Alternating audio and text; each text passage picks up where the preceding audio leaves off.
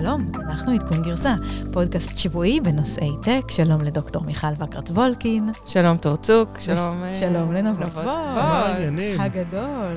העורך שלנו. והיום אנחנו בתוכנית מיוחדת, אז אה, נבות לא סתם הגיע לפה, אנחנו אה, הולכים לסכם ביחד את העשור אה, 2020 בפתח, וזה היה עשור עם הרבה מאוד אה, התרחשויות אה, טכנולוגיות. איזה מדהים, אתם חושבות על 2010, זה נראה לכם כאילו אתמול, נכון? לגמרי. אבל זה עשר שנים. האמת היא שאלפיים נראה לי כמו אתמול. איזה טלפון היה לכם ב-2010? 2010 היה לי אייפון 4. גם לי היה אייפון 4. לי היה צדפה שנפתח. עד סוף 2010 כבר היה לי גם אה, אייפון הגעת? 3, אני חושבת. איפה עבדתם ב-2010? אני ב-2010 בדיוק התחלתי להקים את הסטארט-אפ השלישי שלי, שנקרא קרוס רידר, והוא נכשל. זה לא קרוס רידר, הרבה פעמים אומרים שאומרים לי, אה, קרוס רידר, היה לכם רק אחלה אקזיט. לא. מה הם עשו? אה, עשינו, ניסינו לעשות דפדפן חדש לטאבלטים, חשבנו שזה יצא, זה היה בדיוק לפני שיצא האייפד הראשון. תגיד, תגיד הטאבולה של הטובים. את המה? אתם נתתם המלצות קריאה, אה. מבוססות על מה שהקוראים רצו, ולא על נכון. מה שטוב למפרסמים. נכון, וזה היה הטעות שלנו. וכולנו יודעים.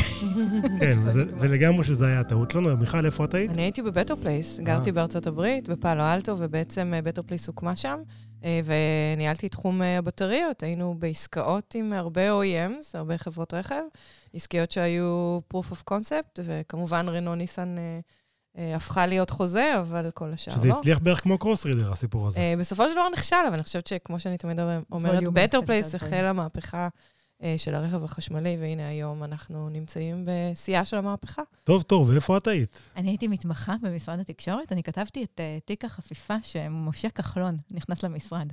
כל עניין של הרפורמה בסלולר, זה... והנה, משהו- בלעדיי הוא לא היה יודע. משהו אחד שהצליח. וואו, כל הכבוד, תור. יפה מאוד. מה שיקרה בתוכנית הזאת, אנחנו נדבר על חמישה רגעים גדולים שקרו בעשור האחרון, וננסה בעצם להבין איך החיים שלנו אה, השתנו מאז אה, 2010, כשלי היה טלפון צדפה. אז אה, אני חושבת שאחד הרגעים אה, הכי אה, חשובים שקרו, ואנחנו דיברנו על ההשלכות שלו לא מעט כאן בפודקאסט הזה, זאת ההנפקה של טסלה. זה קורה ביוני 2010. מה את זוכרת מהתקופה הזאת? האמת היא שאני זוכרת, אה, אני זוכרת טוב מאוד את טסלה, אה, כי בעצם הסיליקון וואלי היה בשלב הזה שכל החברות אה, בתחום הרכב התחילו לפרוח, וראיתם גוגל, רכב של גוגל, היה את הנהג העיוור שהם שלחו ברכב אוטונומי, היה את ווייז שלמעשה התחילה לפעול באזור, וגם בסיליקון וואלי, כמובן גם התחילה אבל זה- בישראל. אבל זה התחיל ב- בתור, אה, איזה- הוא לקח איזשהו רכב אה, קיים ו- והפך אותו לרכב חשמלי, נכון, נכון? מה שהוא עשה, אה, הוא לקח אה, אה, רודסטר, אה, ובעצם הוא הוציא את המנוע ושם בתוכו בטריה, והפך אותה לאשכרה רכב, אה, רכב אה, חשמלי. זו הייתה חברה של גיגס. האמת היא שהם התחילו ב-2008, ההנפקה הייתה ב-2010, והרכב היה לוטוס, לא יודעת למי שמכם אה, ראה ומכיר, ואני נסח- נסעתי באוטו של ה-CTO שלהם. אה, וואלה, יצא לך לנסוע באוטו של יצא ה... לי לנסוע, וזה היה ממש מטורף, זה היה ממש מדליק, זה היה מכונית קטנה כזו, ספורטיבית, אני זוכרת, זה היה אוטו כתום. ב-2008 הם כמעט פשטו את הרגל. אה, החברה לא הצליחה להגיע לרווחים, ואנשים חשבו שהם חבורה של גיגס משוגעים. ב-2008 גם לדעתי אה, אילן מאסק אה, בכלל אה, מפוטר מפייפל. הרגעים הגדולים שלו... אה, היו שנים אחרי, זאת אומרת, עדיין פקפקו בבן אדם. אבל שוב, אנחנו מדברים על טסלה, אבל טסלה עשתה מהפכה מטורפת בעשר שנים האלה, מ-2010 עד היום. אני לא חושב שיש מאזין אחד שלנו שהוא לא מכיר את השם טסלה, או לא מכיר את המהפכה שטסלה עשו. אני חושב שאתם דיברתם בפודקאסט הזה כמעט כל פרק על אה, אילון מאסק ועל לגמרי. טסלה, ועל מה שהם עושים, המכוניות שמגיעות לארץ עוד מעט. נכון. אז הנה, ההנפקה הייתה ב-2010, הם גייסו מעל 200 מיליון דולר. אה, אני חושבת שהרבה בזכות המפעל, המפעל שלהם בפרימונט, אה, שהם קנו ב-2010, זה מפעל של רכב, של חברה שפשטה את הרגל, ובעצם לקחו את המפעל הזה והתחילו לייצר בו מכוניות, ואני חושבת שבלי המפעל הזה הם לא היו מצליחים להרים את עצמם. אה, הרכב הראשון, אחרי הרודסטר, שלא נחשב רכב חשמלי כל כך, כי הם לקחו רכב קיים, הוציאו את ה... מנוע ושמו בטריה. הרכב הראשון שבאמת עשו לו design של רכב חשמלי היה מודל S, שיצא, ואני זוכרת בבית ספר של הילדים שלי, אה, שיירה של אה, רכבים שמחכים לאסוף את הילדים. זה, זה כולם הטסלה מודל S, אנשים עמדו ממש בתור. אה, המודל X יצא ב-2012, אם אני זוכרת נכון. זה הג'יפ הזה שלהם? כן, שהוא... 아, שהוא יפה לאללה. כן, הוא ממש ממש מגניב. ומודל 3, כמו ש... שאתם יודעים, יצא... לא מזמן, לא לפני, ש... לפני שנתיים-שלוש. אה... אני יכול להגיד לכם שמודל שלוש, יש לי חברים טובים שעובדים בגוגל ובפייסבוק, וממש הם קוראים לזה מזדה שלוש. כי כל החניון מלא כן. בטסלה שלוש, וזה רכב ש... כלומר, זה הרכב שרואים בוואלי היום. נכון. אה, דרך אגב, אתם יודעים מה זה אומר המודל? זה איך הוא החליט מה השם שלהם. ברור. זה אה, סקס. כן, לא יפה להגיד, אבל S, אחרי זה יש שלוש, זה E הפוך, ו-X. ועכשיו וואי. אה, מאוד אילון מאסק. ועכשיו זה הוואי, נכון. אה, דרך אגב, ב-2018 המניה שלהם אה, ממשיכה לעלות. ב-2019, השנה, היא הייתה בקריסה, הם כמעט נמכרו. זאת אומרת, כל השמועות היו שהולכים לקנות אותם ברגע שהם ירדו ב-200 דולר למניה. כולל הטוויט העצוב של אילון מאסק, שהוא כן. הולך to take the כן. company private, הולך להפוך את החברה לפרטית מחדש. אני חושבת שזה אחד הרגעים הגדולים באמת בעשור הזה, זה הטוויט של אילון מאסק. אילון מאסק, מה שקורה בכל השנים זה שהוא הופך את עצמו למין דמות שמפרסמת את כל המיזמים שלו, אם זה טסלה, אם זה ספייסקס, אה, אם זה אה, החברה שניורולינק, שעושה אלקטרודות אה, למוח, ובעצם הוא הולך ומפרסם את עצמו, וחלק מהפרסומים שהוא עושה הם באמת מאוד מעניינים, והוא עושה show, וחלק מהם זה כמו הטוויט שטור שאת מדברת עליו, שהוא כלומר, מאוד עצוב. אנחנו לא מכירים אף אחד אחר בחברות האלה, חוץ מלון מאסק, וזה הרבה חברות. נכון. אבל מה שקורה זה גם ב-2019, אני לא יודעת אם אתם זוכרים, הורידו אותו בתור... אה, אה, האיש היחידי בעל ההשפעה, והביאו לו שם צוות מאוד רציני של אנשים, ו- ובזמן האחרון, בחודשים האחרונים, לא שומעים אותו כל כך עושה טוויטים, והוא כבר לא מעשן... אה, מאיפה את יודעת מה הוא מעשן? מול, אה, מול כתבים. לא מעשן מול המצלמה. מול אוקיי. המצלמה, בדיוק. האמת היא שכן, וזה אולי מאוד uh, מאפיין את השיח של סוף העשור הזה, של אותה דמות של יזם מטורף, שמוכנים לספוג הכל והתנהגויות מוטרפות, כי הוא הלידר שלנו והוא מוביל הכל, והנה, אנחנו רואים גם את ה... הסכנה שבזה, אנחנו דיברנו על זה כמה וכמה פעמים, כי ברוך השם, אילון מאסק עשה מספיק פדיחות, הביא לנו מספיק אה, אייטמים. היה פינה, היה לכם בפודקאסט הזה במשך תקופה מאוד מאוד ארוכה, היה פינה קבועה, השבוע, השבוע באילון. נכון, כן. ועדיין אנחנו מדברים עליו, והנה, אנחנו רואים, השבוע המניה שלהם עולה, הם כבר עלו את ה-400 דולר, הם בעצם הכפילו את עצמם מהבוטום של, של תחילת השנה. אה, הם מקדימים את הייצור שלהם במפעל בשנגחאי, הם אה, מודיעים על revenues שמעל הציפיות, הם מצליחים לספק מכוניות. אני, אני תמיד האמנתי בו, אני לא חשבתי שהוא יתרסק וייפול. אז מיכל, יש לי שאלה. אנחנו, ש... אני שמעתי בפרק שבוע שעבר, אמרת שאת קונה רכב, וקראתי שטסלה מגיעים לארץ. נכון. אז פעם הבאה שאני... אפשר לעשות אחד ועוד אחד. כן, פעם הבאה שאני אראה, אני בחניון, יהיה טסלה? אז אני לא יודעת, אני הבנתי שזה ייקח עוד זמן uh, עד שהם uh, יספקו מכוניות, אני אלך להירשם בתור, אני אעמוד יפה, בקניון רמת אביב, uh, ובואו נראה. המחיר לא בשמיים, 250 אלף שקל בישראל. זה למודל 3. למודל 3, למאזדה 3, כאילו. כן, שהיא מדהימה. אני קיבלתי עליה ריוויוז מצו... מצוינים, ובאמת הטכנולוגיה שלה היא הכי חדשנית. יש להם את ה... דרך אגב, אחד הדברים המדהימים. שהם בעצם עושים את ה design לסיליקון, צ'יפים של עצמם, יש להם צ'יפ של AI, וזה dual chip, זה שני צ'יפים שמקבילים אחד, אחד לשני, אה, כדי למנוע תקלות. אם יש תקלה בצ'יפ אחד, הצ'יפ השני אמור אה, לחפות. אה, יש שם מצלמות חדשות, יש שם טכנולוגיה שהיא, אומרים שהיא באמת הטכנולוגיה הכי מתקדמת מכל המכוניות של, באמת עושים של ADAS. זהו, זה מילה, צריך להגיד מילה על זה, על, ה, על, ה, על איך שהם עושים את התפעול שלהם, שהם בעצם מייצרים לעצמם את הכל, ואם דיברנו על המודל הראשון שהיה איזה מין משהו היברידי כזה ולא ברור, היום הם ממש אה, בחזית הטכנולוגיה, בכל החזיתות האלה ש... כולל אה, בטריה. צריך, כן, את הבטריה מייצרים בעצם מא' עד ת', מחומרי הגלם שהם אה, מקבלים ועד הבטריה מושלמת, הפאק, שבעצם גרמה אה, לכל היצרנים בעולם להבין שמחיר הבטריות יכול לרדת כשאתה חותך את כל ה-supply chain בדרך, וזה מה שהם עשו, מייצרים את הסל ומייצרים את ה... שזה מטורף, כי אפילו נגיד אפל לא מייצרים את הבטריות שלהם בעצמם. נכון. הם קונים מסמסונג ו-LG ולא יודע נכון, מי. ואני חושבת שטסלה היא, היא אחת החברות שבעצם אה, אה, גדלו והראו ש, שטכנולוגיה וחדשנות אה, אה, תוביל את, ה, אה, את, ה, את, ה, את העשור הקודם ו, ואת העשור הבא בתור. אני חושבת ש... שאם אנחנו מסתכלים על היום גם על וול סטריט, רוב החברות שהן למעשה חברות המצליחות, זה חברות שגדלו מחדשנות ולא מאיזשהו פתרון כבד, יצרני, אלא מאיזשהו חזון עתידני שאולי אפשר להגשים אותו ואולי אפשר להגשים אותו. אז לגמרי איש העשור של מיכל זה אילן מאסק. אילן מאסק אין, שלי. אין, אין בכלל ספק. ו... נכון. נכון, והשאלה היא למה זה יוביל אותנו בעשור הבא, לאן בדיוק, אנחנו מה הולכים. התחזית שלנו לאילון מאסק ו... לפי דעתי, אה, הטסלה, מישהו יקנה אותם. אני חושב אתה שחברת... עדיין חושב שיקנו אני אותה. עדיין חושב שיקנו אותם, אני חושב שהוא לא יכול אה, לקח אותם לשלב הבא של באמת scale עולמי. אני חושב שאחד מהגדולים יקנה אותו, אני לא יודע אם זה יהיה חברת רכב דווקא, יכול להיות שזה איזה מישהו מגניב כזה כמו אפל, אבל יהיה שם משהו, אני ואתה שגם חושב ש- שאילן מאסק יעבוד בשביל אה, טים קוק? בשום פנים ואופן לא. לא. נכון. אבל- אז איפה אילן מאסק ילך? לא- לטוס לחלל, לא אולי יודע. אנחנו- שלל אולי- מיזמים שהוא... אה, אולי הוא פעמיים במאדים, או אה, ב-2017 איזשהו... אה, כן, על פרויקט מאדים. משהו כזה. אני חושב שהחברה בתוך... היא מיזם מדהים. ועכשיו היא צריכה להתבגר והיא כן. צריכה משהו... בדיוק, ואני חושב שקורה לה כמו שקורה להרבה חברות, היא צריכה להתבגר, היא צריכה... נגמר השלב של אני צעיר ואני עושה שיגועים וכולם מרוצים, ויקרה שם משהו מעניין בעשר שנים הקרובות, לפי דעתי יימכר. אני אשמח, מיכל, שתביאי את הכובע בעשר השנים הבאות, או עשר שנים, תגידי לי, תאכל, כי טעית. אה, אני לא יודעת, אני מאמינה באילן מאסק בתור בן אדם אה, שעובד אה, בעצמו, שמוביל אה, מיזמים.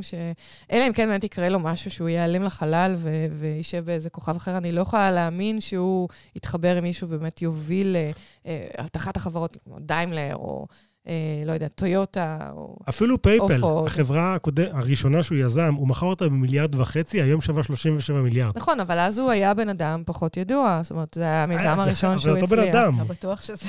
אה, זהו, אני, שזה אני-. קשה לי לראות אותו עובד במקביל, אה, באמת אה, נקנה ויוצא, נהיה חלק מחברה אחרת גדולה, אבל אני מסכימה איתך שזה מאוד הגיוני מבחינת הבשלות של החברה, אה, לחבור לאחת הברנדים הגדולים, למרות שאני לא חושבת שהשם טסלה אי פעם ישתנה. אני חושבת שזה brand מוביל הטסלה זה. brand מדהים. נכון. והנה, אנחנו רואים שהם כן מצליחים לייצר, הם כן אה, משתפרים מבחינת היכולות ייצור שלהם, שזה בעצם אחת התקלות הכי קשות שהיו להם כל העשור הזה. זה האם הם כן יצליחו לייצר ולדלבר בזמן, או לא יצליחו לייצר ולדלבר טוב, בזמן. בואו נראה.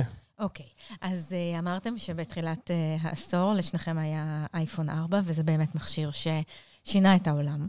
Uh, האייפון עצמו, שהיה ככה קצת לפני, אבל במיוחד האייפון 4, ובאמת במהלך העשור הזה כולנו נהיינו מחוברים יותר, האפליקציות שרצות על הטלפונים שלנו נהיו מתוחכמות יותר, כולנו הוקט, כולנו גוללים כל הזמן, כולנו, קשה לנו רגע לחשוב איך אנחנו מסתדרים בלי המכשיר הזה. מה בעצם, למה האייפון 4 הוא כזה סימן? אז דבר ראשון, האייפון 4, בכל בל- בלוג הטכנולוגיה, הוא מוכרז כאייפון הכי יפה שאי פעם יצא.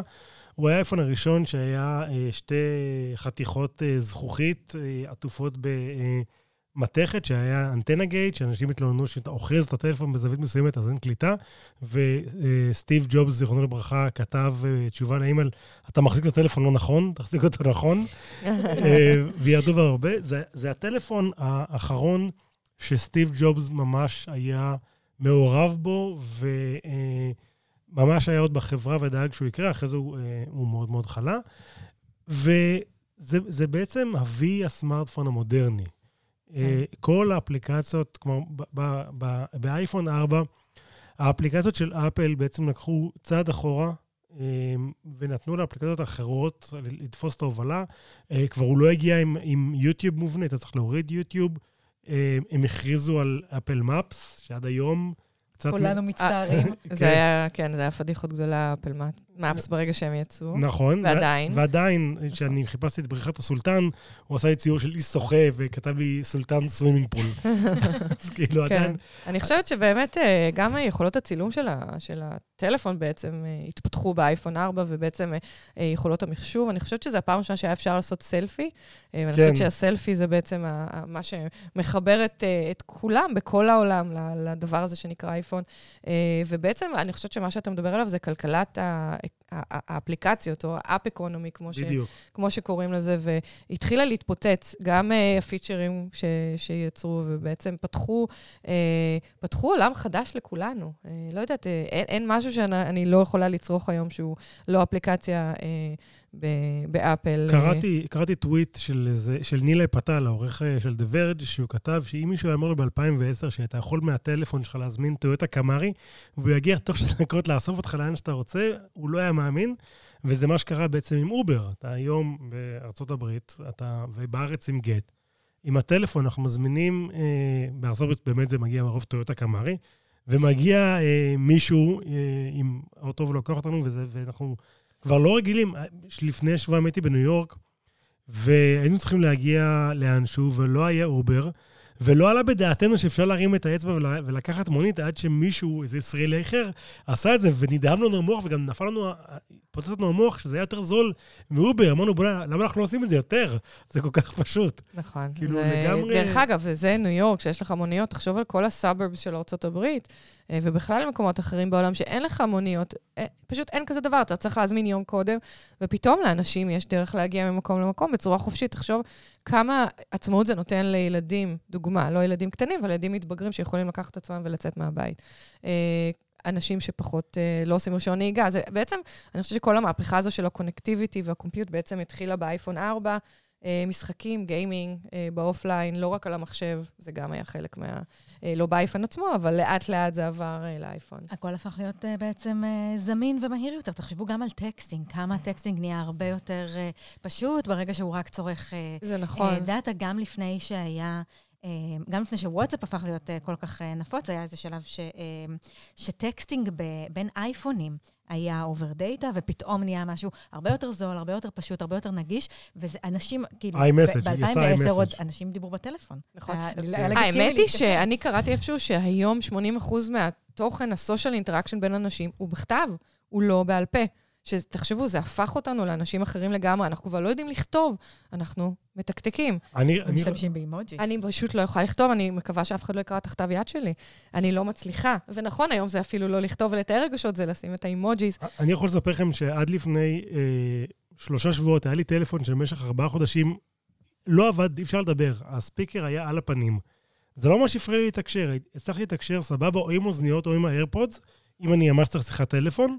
אבל רוב הזמן אני לא מדבר בטלפון, אני רק כותב ועושה אימוג'ים שאני מנסה להיות מגניב. אפרופו לדבר, צריך להגיד על אה, מהפכה אחת, שאולי בעצם תהיה המהפכה של העשור, של העשור הבא, והיא מהפכת ה-voice. אמנם אה, יש לנו כבר, כן. אבל זה עוד לא כל כך נכנס, ואנחנו בעצם לא רוצים לדבר אחד עם השני, אבל עם המכשירים שלנו אנחנו אה, כן רוצים, וזה, אני חושבת, אולי בתחזיות לעשור הבא. ואני רואה ש... את, הילדים, את הילדים שלי באמת לא, לא מתקתקים, אלא מדברים, ואז זה הופך את זה לטקסט, והטקסט נשלח. או שהם שולחים הודעות אחד לשני. זאת אומרת, אתה מדבר רק על המכשירים עצמם, זה כבר לא לגיטימי כן. שהדיבור יהיה ישיר בין... אה, אולי, אולי פעם נחזור למודל הזה שאתה מתקשר לחברים ובעצם אה, מדבר איתם.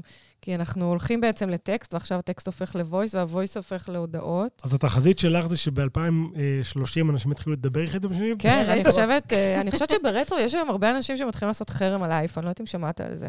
חרם על סושיאל uh, מדיה, חרם על כל הדברים שלוקחים לך את השעות החופשיות שיש לך, ובאמת, אני ישבתי, ניסיתי בסוף שבוע הזה לנוח, באמת, לא הייתה לי טיסה, לא הייתה לי עבודה, ארה"ב בחופש, בשקט. ישבתי מול הטלוויזיה, אמרתי, אני צופה בנטפליקס, ולא הצלחתי, כי הטלפון כל שנייה תקתק, וכל שנייה היה משהו לעשות, וזה פשוט הפריע לי, ואני לא מסוגלת להתנתק. אבל אני חושבת שאנשים ילכו לכיוון הזה. אני יכול להגיד לך שתור, יש לה דיאטת social אה, מדי פעם שהיא עושה. נכון, זה digital detox, כן. אני בטרנד. גם טלפון, נכון. אבל כן, כן. ובגלל זה את אה, נעלמת לנו בסופי השבוע. עכשיו הבנתי. חייבת להגיד משהו כן. על המוות של סטיב ג'ובס, כי לפני שאנחנו עוברים הלאה, אני חושבת שזה היה אירוע אה, מאוד קשה. אה, זה היה ב-2011, באמת שנה אחרי שהאייפון 4 הושק. אה, זה היה אירוע שוק בסיליקון וואלי. אנשים אה, ראו אותו בתור האיש והאגדה, באמת אנשים בכו, ישבו ובכו, שכחו את כל ההתנהגויות ה asshole יות שלו, אה, ופאלו אלטו הייתה מלאה בנרות. החנות הראשונה של, אה, של אפל ב University Avenue, שגם לא דיברנו עליה, אבל זה, זה סוג של אה, טרנד, כן. אה, נהיה טרנד חדש, איך להציג, איך לעשות design לדברים, וגם החנות אה, בעצם הפכה לחנות אבל. ואני חושבת שאפל בעצם המשיכה, אנחנו מדברים על העשור, אני חושבת שהיא תמשיך להתקדם. אנחנו רואים שטים קוק לקח את המושכות בידיים בצורה נהדרת, ו, ואפל בעצם היום הופכת ל...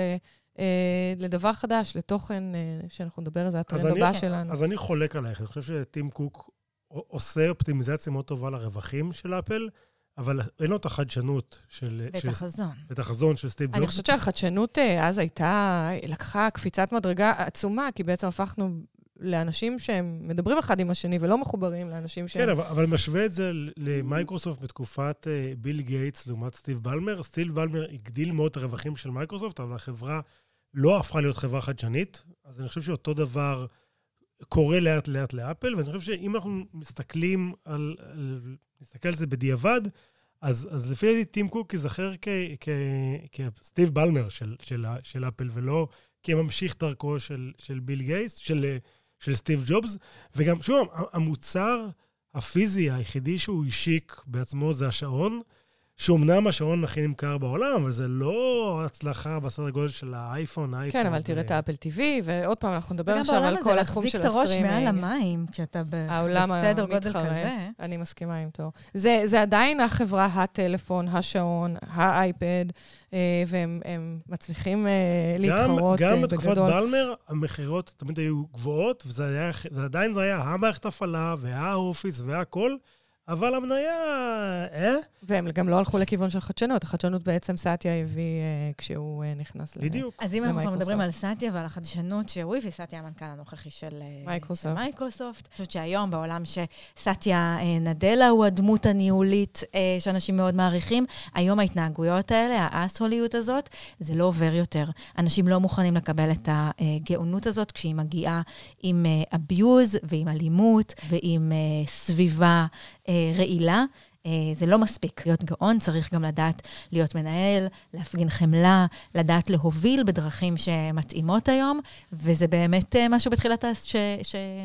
השתנה. שהשתנה מאוד. במהלך ואני, העשור תראי. אנחנו דיברנו מקודם על אילן מאסק. אילן מאסק הוא, הוא הטיפ, הכי טיפוס של I don't give a damn.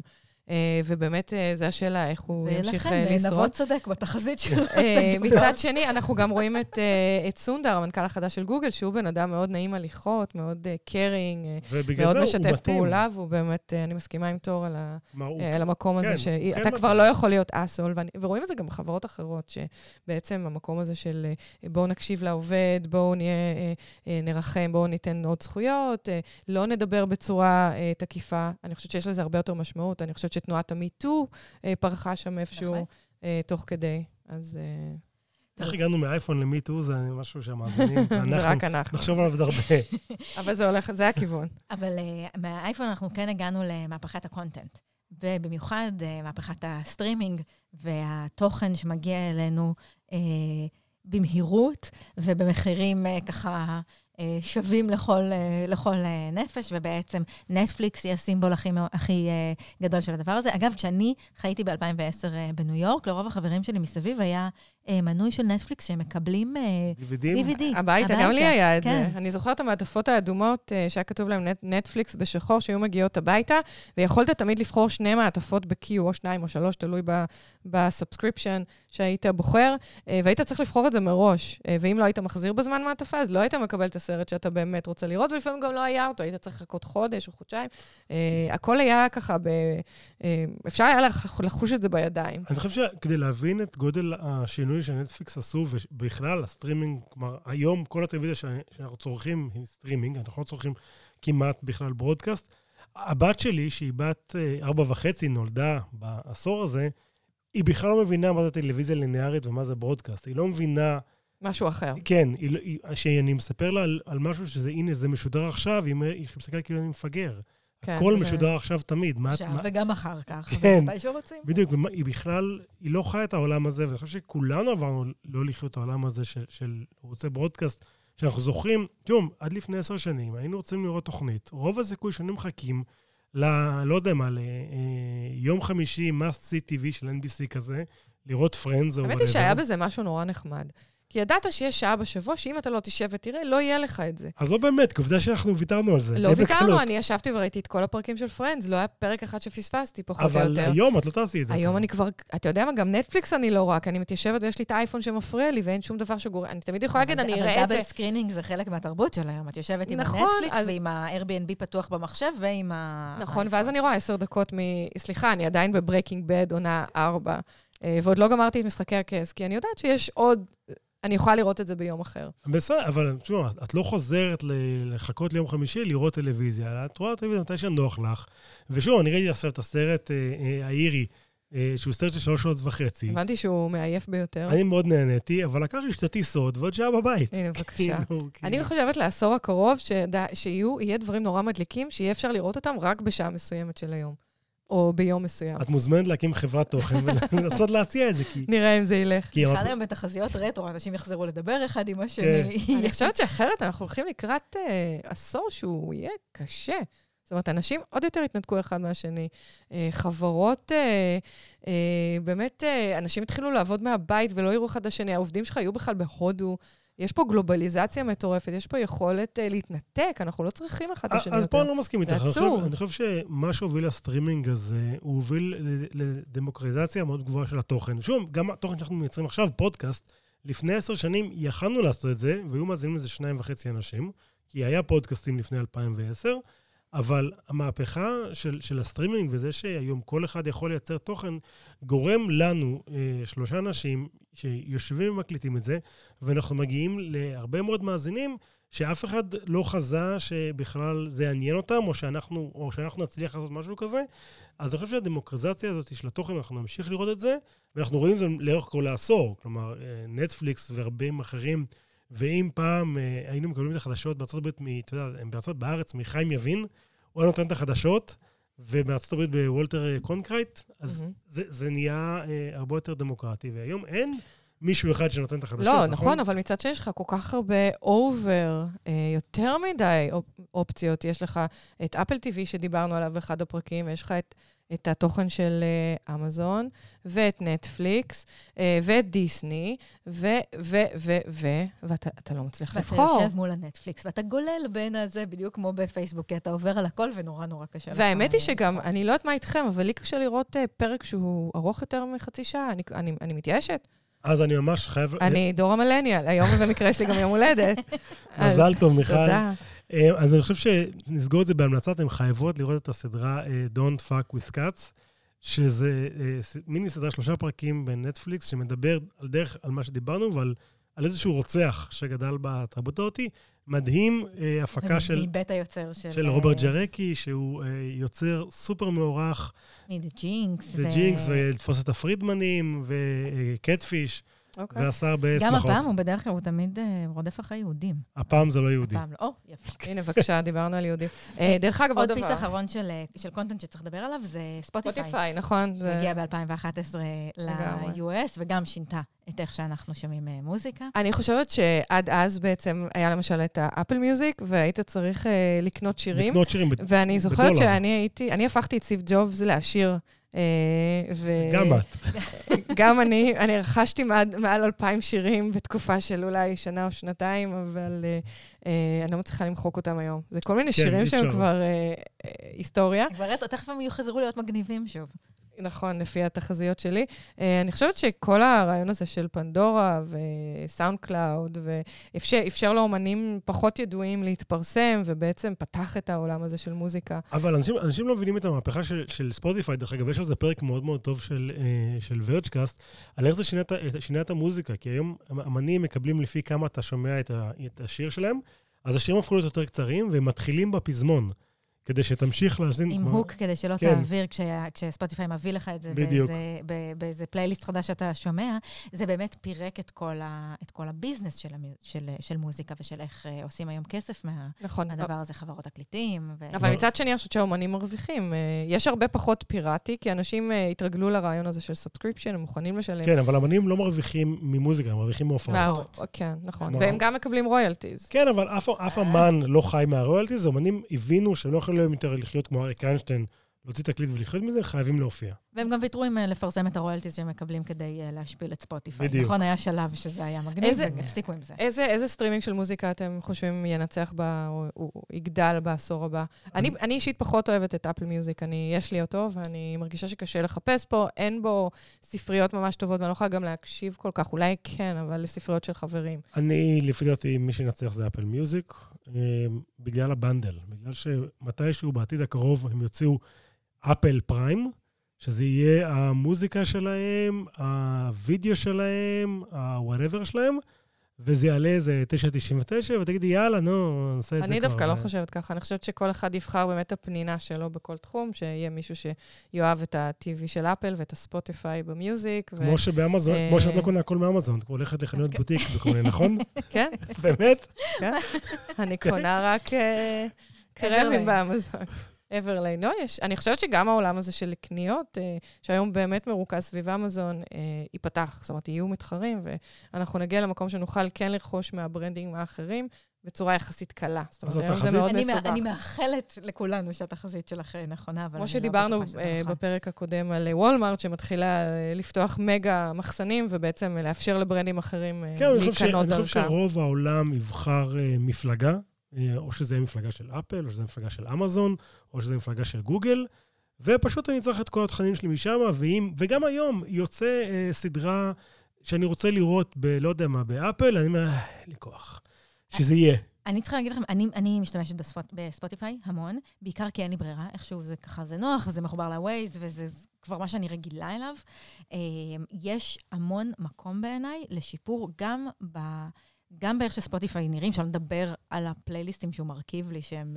אה, הם מדהימים. לפעמים מעליבים, אני לא יודעת, אצלי זה פשוט לא עובד. אני לא יודעת, אבל- אני עוקבת אחרי הפלייליסט של הספר שלי, וזה מטורף. אני מתה על זה. אז הוא מרכיב את זה, אז הוא הספר שלך מרכיב, גם, לא אבל אני יכולה ספוטיפיי. להקשיב לו. לא, כאילו, אני זה- בספוטיפיי. אני צריכה להגיד שמאז שחזרתי לארץ, בארצות הברית, הפלייליסטים שהוא היה מרכיב לי היו מעולים. איכשהו חזרתי לארץ, הוא מכניס לי כל מיני דברים אה, לא קשורים, ויש, בעיניי יש עוד המון כן מה לפצח בחוויה. אגב, ב- לספוטיפיי עכשיו יש פלייליסטים של פודקאסטים. אתם מכירים את זה? הוא נותן כן. לכם כן, את ה daily מדהים. drive שלכם. זה מדהים. בעיניי הוא, הוא, הוא, לא יודעת, הוא בונה לי יודעת שלא מה? קשורים בכלום אני, למה אני שאני כשאני אוהבת. עשיתי את האפליקציה של ספוטיפיי, עשיתי אותה דרך ארצות הברית, אז יכול להיות שבגלל יכול זה. מאוד להיות. אז גם יכול לכם- מזלזלים בנו, אולי אנחנו. שפני ניסיון. אז אני יכול להגיד לכם שההימור שלי לספוטיפיי זה שהם לא יצליחו להגיע לעשור הבא, בגלל שהם לא own את ה full stack. ברגע שהם לא הבעלים של המכשיר שבו אתה צורך את ספוטיפיי, ימחצו אותם, אם זה אמזון, אם אתה צורך את המכשיר של אמזון, אם זה גוגל, אתה צורך את המכשיר של גוגל, או אה, אפל. שעובדים אני לא מסכימה איתך, על אנחנו לא מסכימים. היום. מה לעשות, אני לא מיכל? מסכימה. זה כמו שפייסבוק, בהתחלה להם, אה, זה היה full stack של הכל, ואז הם הפרידו את המסנג'ר, והם הפרידו את התמונות, והם הפרידו את הוידאוים, ועכשיו הם בכלל מפרידים לקבוצות, כי הם מבינים אבל מערכת עדיין, אחת- שהרגולטור בא לאכול. שדבר אחד גדול, bottom to top, לא עובד. אבל כי, הרגולטור בא לאכול אותם, ועדיין, רק השבוע שעבר יצא שמועות שמתכוננים... על טלפון. כן, טלפון ומערכת הפעלה. זה נכון. אה, ואינטרנט. ותשתית באפריקה. כן, אז כאילו כולם מנסים to own the uh, full stack, כי ברור לכולם שמי שלא uh, own את כל ה stack, ימחצו אותו. אבל, ואני רוצה לסיים ב, את הסיפור הזה של ה- של ה-UX ומשהו שם ב- בממשק משתמש לא מספיק עובד, וזה בולט במיוחד בעולמות של פודקאסטים. אני חושבת שיש דרך טובה יותר לצרוך פודקאסטים, וזה לא מפוצח. זה עולם לא מפוצח. קשה לי למצוא את כל הפודקאסטים בנושאים שאני אוהבת. קשה לי להבין בדיוק uh, מתי להאזין. אנחנו צורכים פודקאסטים בצורה מאוד מאוד... Uh, משהו שם חסר. צריך... את יודעת, זה כמו צריך search יותר סרטים, טוב, אבל זה צריך כמו discover- סרטים, אתה יושב מול נטפליקס ואתה חושב. על סרט לראות, ואם נבות במקרה לא כתב לי אה, מה לראות, אז אני, לכי תחפשי סרט. כאילו... אז שוב, אני חושב... אפליקציה של נבות נכון. לפודקאסטים. אז אני חושבת של... האמת היא שהאפליקציה של נבות לפודקאסטים היא טובה. אפשר להכיר לו את לשלוח, הספר אה, שלי. אני מחפש... אה, תפתחו סטארט-אפ כן, ביחד. בדיוק. יש אה, עוד משהו שאנחנו צריכים לדבר עליו בהקשר של אה, אייפון 4, ושכולנו מחוברים כל הזמן, וכולנו אה, אה, צורכים כל הזמן אפליקציות וקונ- ו- וקונטנט וכל זה, זה שהפעולות שלנו כל הזמן מתועדות, כל הזמן נשמרות, כל הזמן נשלחות לכל מיני אה, גורמים, שבמקרה הטוב רוצים אה, לפרסם אותנו, במקרה הרע הם הממשלות שלנו שרוצות לדעת שאנחנו... אה, אה, מיושרים. מיושרים. אני חושבת שקודם כל, תחום הסושיאל מדיה הוא הוא פה, בעשור האחרון, אה, פרץ גבולות, שאנחנו חייבים לציין את זה. אני חושב שמה שקרה בסושיאל מדיה זה שהוא הוא לא פרץ, הוא עבר למובייל והוא עבר להיות לכל הזמן. הוא כל הזמן, והוא בלתי, נפסק, ואז באמת יש את הבעיה של ה privacy, כי אנחנו משתפים את הכל. כן, אה, מרצוננו, אגב, זה כבר לא... כבר, אה, דיברנו על זה בהקשר של האפליקציה הסעודית אה, שבוע שעבר, שבעצם לא צריך לעשות עכשיו הרבה בשביל לעקוב אחרינו. לעקוב אחרינו, פשוט צריך ש, שנסכים. פשוט לבקש. כן, לבקש. אני חושבת, ש... אני חושבת שהתופעה של, אם אנחנו מדברים על תופעה, אחת התופעות. של העשור בתחום של ה social media וה privacy זה אינסטגרם, שבעצם ב-2012 פייסבוק קונה את אינסטגרם. התגובה הייתה, איזה מטורף הבן אדם שקנה אותם. כל כך צעירים, היו בסביבות 25 איש, אה, וקנו אותם מיליארד דולר. מעל מיליארד דולר. אה, פייסבוק, מרק צוקנברג, כולם אה, חשבו שהוא ירד מהפסים, ובדיעבד הקנייה הזו הצילה את פייסבוק. שוב, הוא כבר אז ידע שפייסבוק בתור full stack לא תעבוד, והתחיל אה, אה, ליצור סביב, סביב פייסבוק עוד, אה, עוד אפליקציות.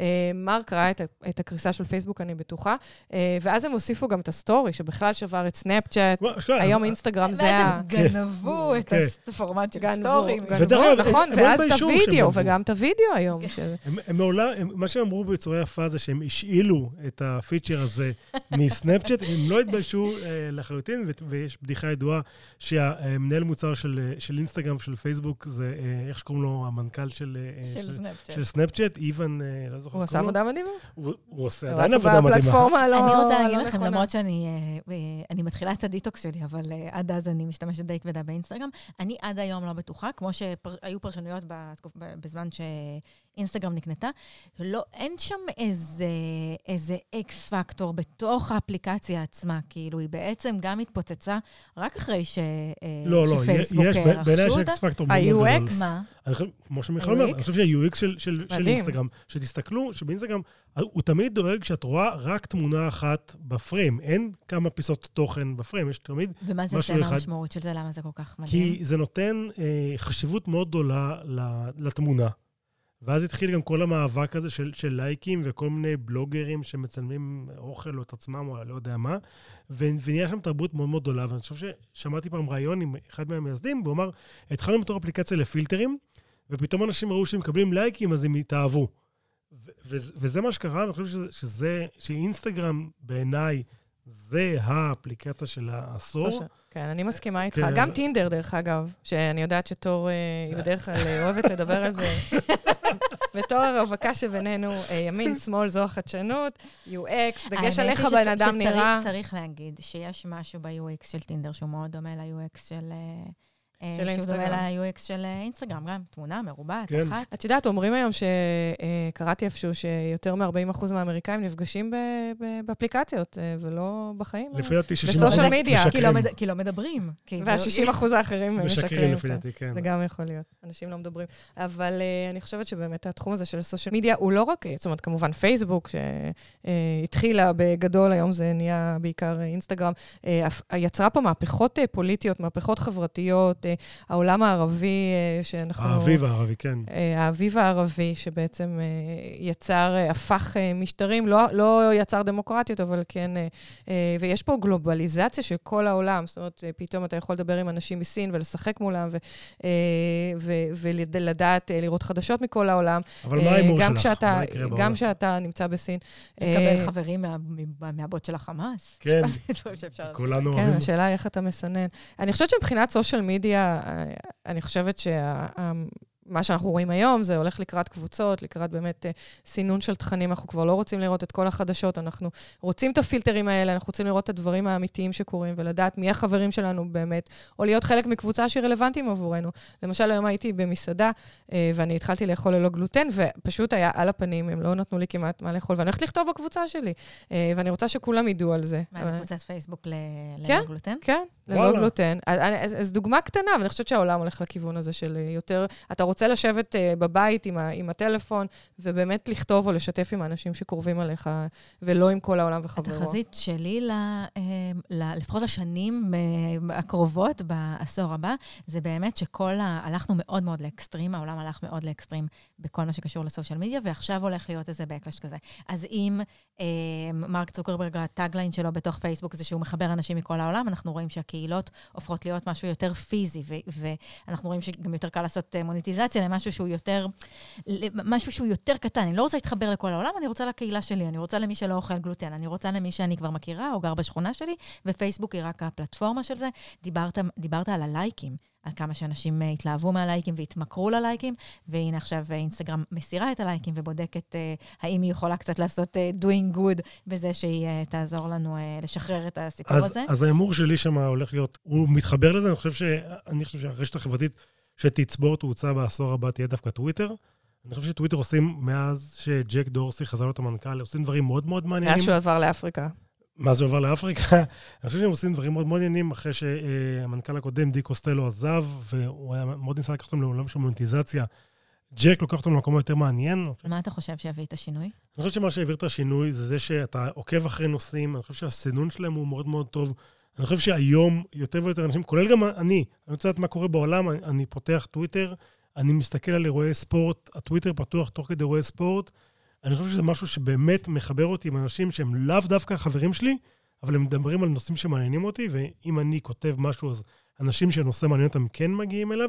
ולפי דעתי, כמו ששתיכם אמרתם, אני חושב שטוויטר היא הפלטפורמה שיותר בנויה לזה, מאשר פייסבוק, שהוא באמת כזה אה, חברים. אני חושבת שלכל קבוצת גיל יהיה את המנוע, את האפליקציה ש, שהוא מנוע חברתי כן. שהוא. אני רואה הבת שלי על טיק טוק, והבן שלי על אינסטגרם, ואני גם על אינסטגרם, כמובן, אנחנו באותו דור, אתה על טוויטר ותור... אה, אני רוצה להגיד לכם שאני גם מאוד אוהבת את טוויטר, אבל אני, אני חושבת שטוויטר יהיה...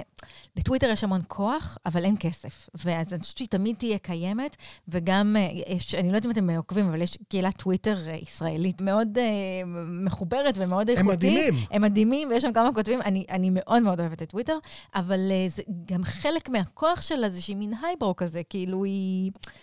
היא לא, היא לא פייסבוק, והיא אף פעם לא הייתה, זאת אומרת, והיא, והיא שמה מ... אה, מהרבה שנים. מהרבה שנים. אבל אני חושב שהיא כן מקום שנהיה יותר מעניין בשנים האחרונות. אגב, עכשיו פתאום אני נזכרת, כשהייתי מתמחה במשרד המשפטים, אני זוכרת שבאחת הארוחות צהריים סיפרתי להם על רשת חברתית חדשה, שאפשר אה, לכתוב בה ב-140 תווים, והסתכלו עליי כאילו אני מילניאלית מטורפת. כן. מה אה, שנכון. אני חושבת שהשאלה העיקרית היא, מה אתם חושבים על privacy? כי באמת privacy נהיה בעיה, אנחנו משתפים הכל, כולם יודעים הכל, אנחנו רואים שהרגולטור מתחיל, לא מתחיל, ממשיך להיכנס בצורה של חברות שמשתפות אנחנו ראינו מה קרה עם קיימברידג' אנליטיקס ועם טראמפ, ומה אתם חושבים יקרה עם ה privacy? אתם בעד, נגד? בגדול בעד. אה, בעד לחסום... אה, אני חושבת שזה ברור שרגולטור אה, הולך להיכנס בדברים האלה בצורה יותר ויותר עמוקה, אבל, ושוב, יש פה משחק של חתול ועכבר, יש פה המון דברים שקשה, שקשה לצפות, אבל גם יש משהו ב-social norms שמשתנים, ואנחנו מתרג, מתרגלים להיות חשופים ושיודעים מה אנחנו עושים ושלפעמים אנחנו מעוניינים בזה, לפעמים אנחנו לא מודעים לזה. אה, לא מזמן, אני לא זוכרת מה, אבל נבות אה, אה, סימס לי על משהו שעשיתי לו לייק בטוויטר.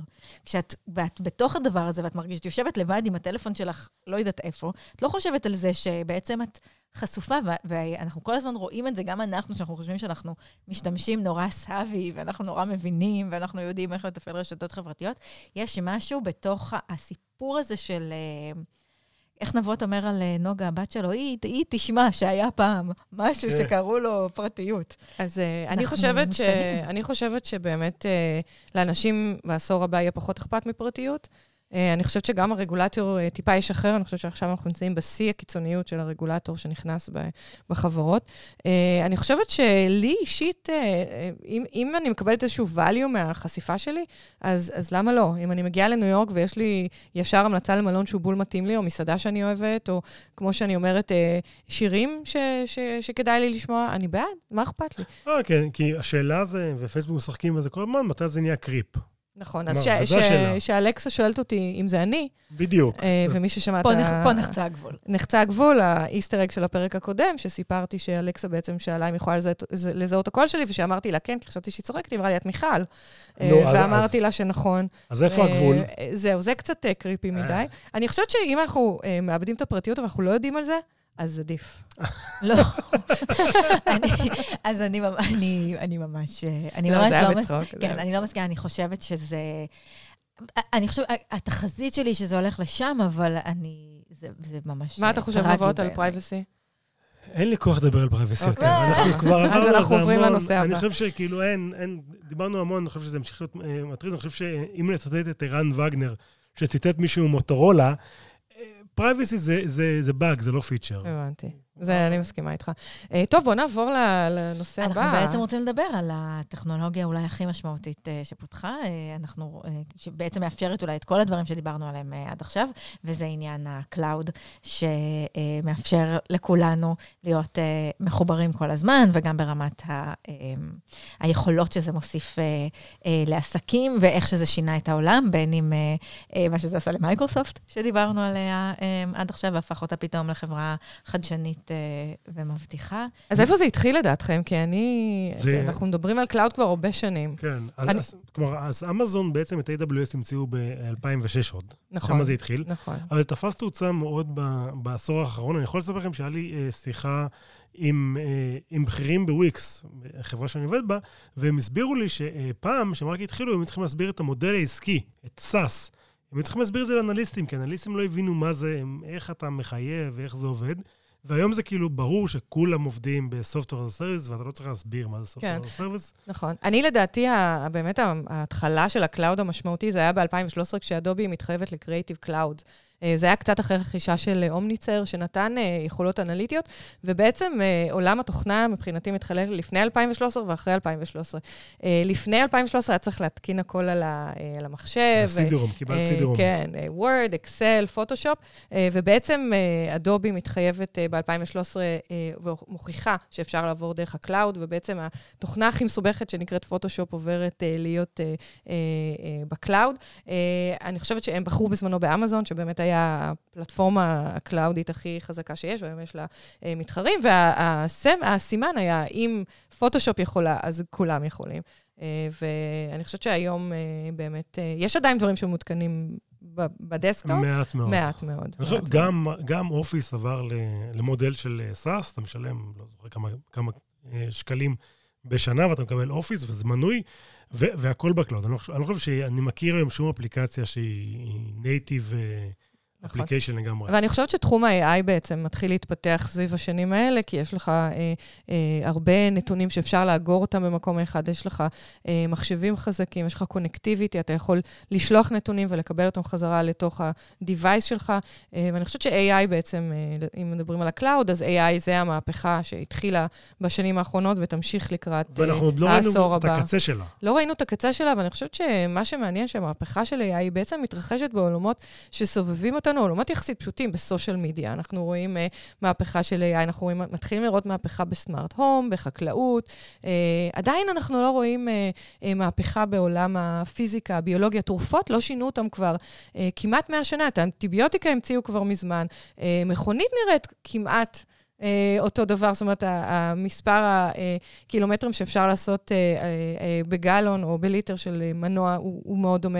אה, חלל, אני חושבת שכל הדברים האלה באמת מתחילים עכשיו לתפוס תאוצה, ועם מהפכת ה-AI הם, הם ילכו וירקיעו שחקים. אנחנו רואים שתרופות ביולוגיות מתחילות להתפתח פה, ביולוגיה, כימיה, פיזיקה, אה, לדעתי יהיו מאוד משמעותיים בעשור הבא. אז אני שנייה אנסה לפשט את זה. את אומרת שעד היום, עד עכשיו, היינו בעידן של לאסוף הרבה דאטה על, על ה cloud, ועכשיו, כשאנחנו נכנסים לעידן ה-AI, אנחנו בעצם מנצלים את הדאטה הזה לייצר data sets, ובעצם לאמן אלגוריתמים של AI, למצוא פתרונות חדשניים. כן, שזה לא רק פרסומות, כן, או, לא רק או- פרסומות או, ולייקים. או המלצות, או איזה סרט לראות ו- ואיזה תוכן לשדר, אלא כן, דברים הרבה יותר משמעותיים, אה, אם זה טילים ש- ש- שנוחתים בצורה ורטיקלית, אה, שזה מדובר בטסלה.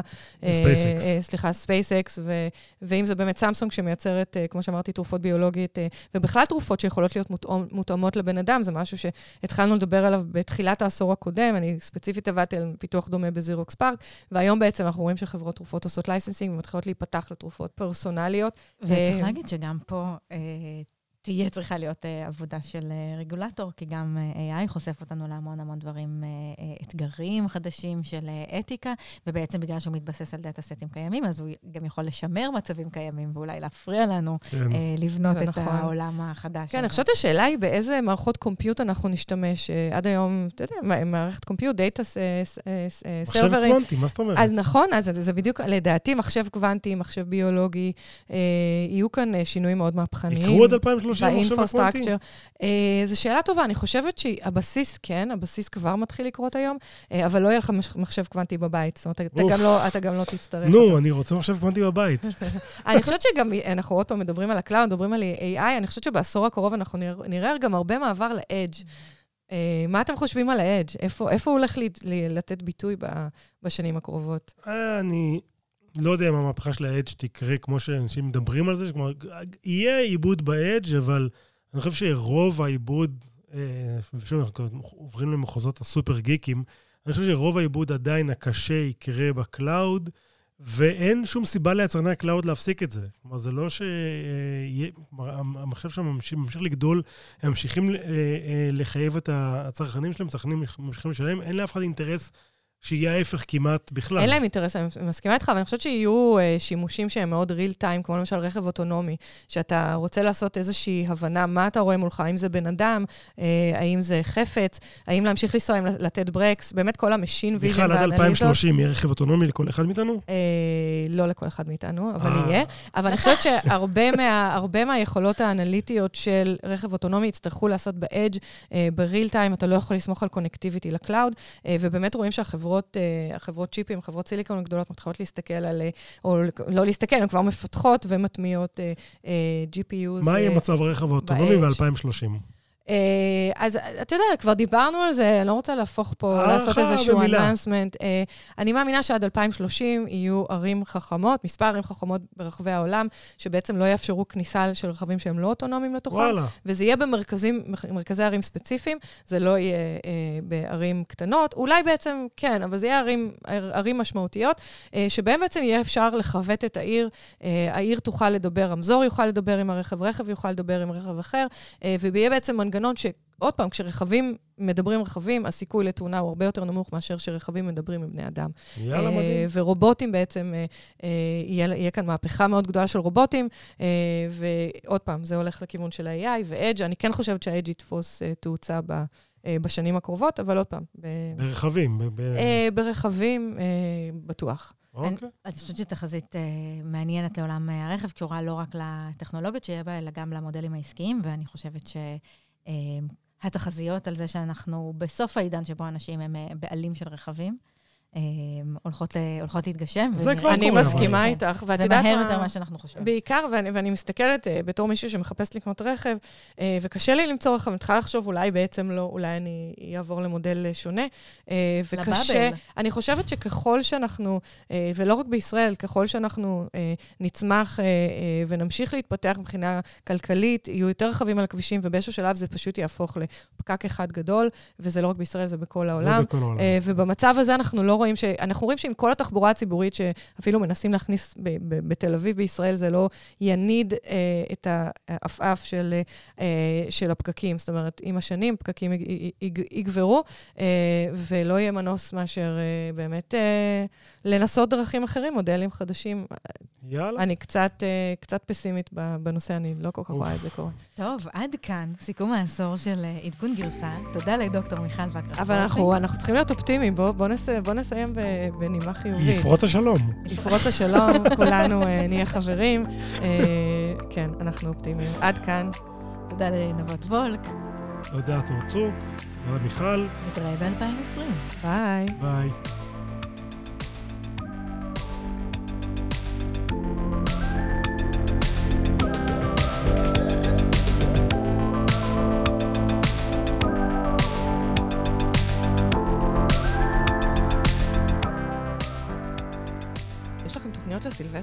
מיכל, אני גר במרכז תל אביב, התוכנית שלי לסילבסטר זה להתבצר בבית, לא לצאת החוצה ולשכוח שזה קיים. אתה חושב שיהיה פה באג 2000? מה בנטפליקס בערב הסילבסטר? אני מקווה לישון. אתה חושב שיהיה פה באג 2020 בגלל זה? בטוח. טוב, אז אני באה אליך.